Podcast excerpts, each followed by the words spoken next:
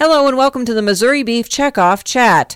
Today we're talking with Missouri Beef Industry Council Executive Director John Kleiboeker, who's also a cattle producer in mid Missouri. And we're going to be talking about taking care of cattle in extreme cold and winter weather, something which has already been a challenge this year, hasn't it, John? Yes, you know, extreme temperatures and lots of moisture sure makes things a challenge in the wintertime.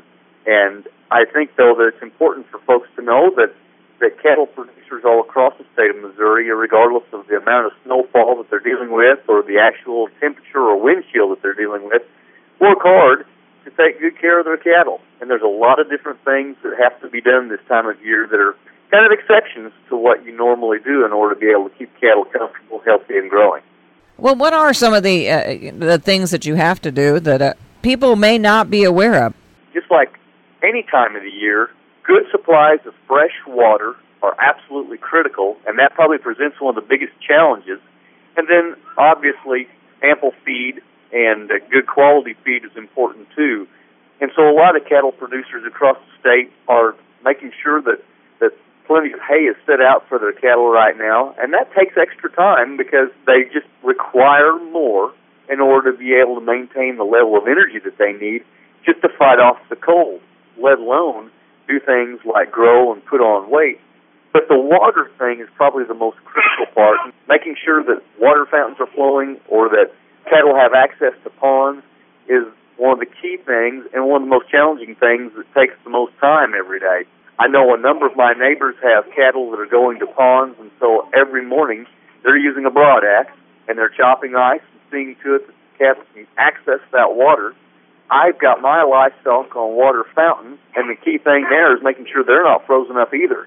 What kind of challenges does the, the snow pose for cattle producers? Deep snow really challenges everybody on several levels. First of all, there's still ample supplies of good grass that cattle can graze. However, if the snow gets too deep, obviously they have a challenge being able to get to it.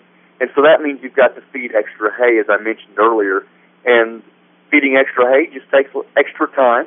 But the other part of it too is just like everyone else, it takes a little more time to get to work in the morning if you're having to travel down the highway on a snow-packed road and so forth. Same deal with trying to get livestock cared for. Everything just takes more time.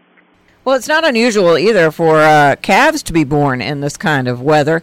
What happens then if you're you're having calves being born in, say, a blizzard? Well, you're asking a great question, and boy, that poses a real challenge, of course, to to everybody, the cow, the calf, and and the farmer that's involved with it. I know a number of people that have actually built special calving barns so that they can have their calf inside, out of the wind and the snow and other elements. Other folks that I know are moving cattle into uh, pastures where they've got significant amount of tree cover to help block the wind and provide some shelter and so forth.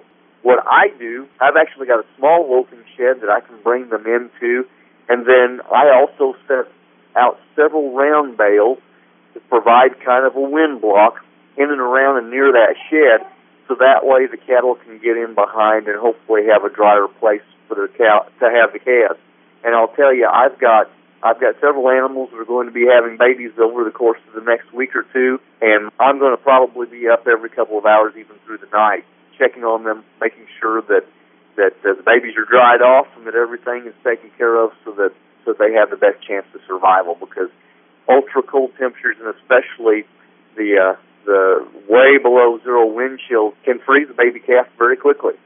And all of this shows how how cattle producers do take exceptionally good care of their animals, unlike what some people may think. Well, I'll tell you, there are a lot of folks out there that are trying to paint a picture to the contrary, but I can tell you, here at our farm, we're up way before the sun is, getting all the work done and getting the chores done, animals fed, water thawed, and everything else, and making sure things are are ready to go.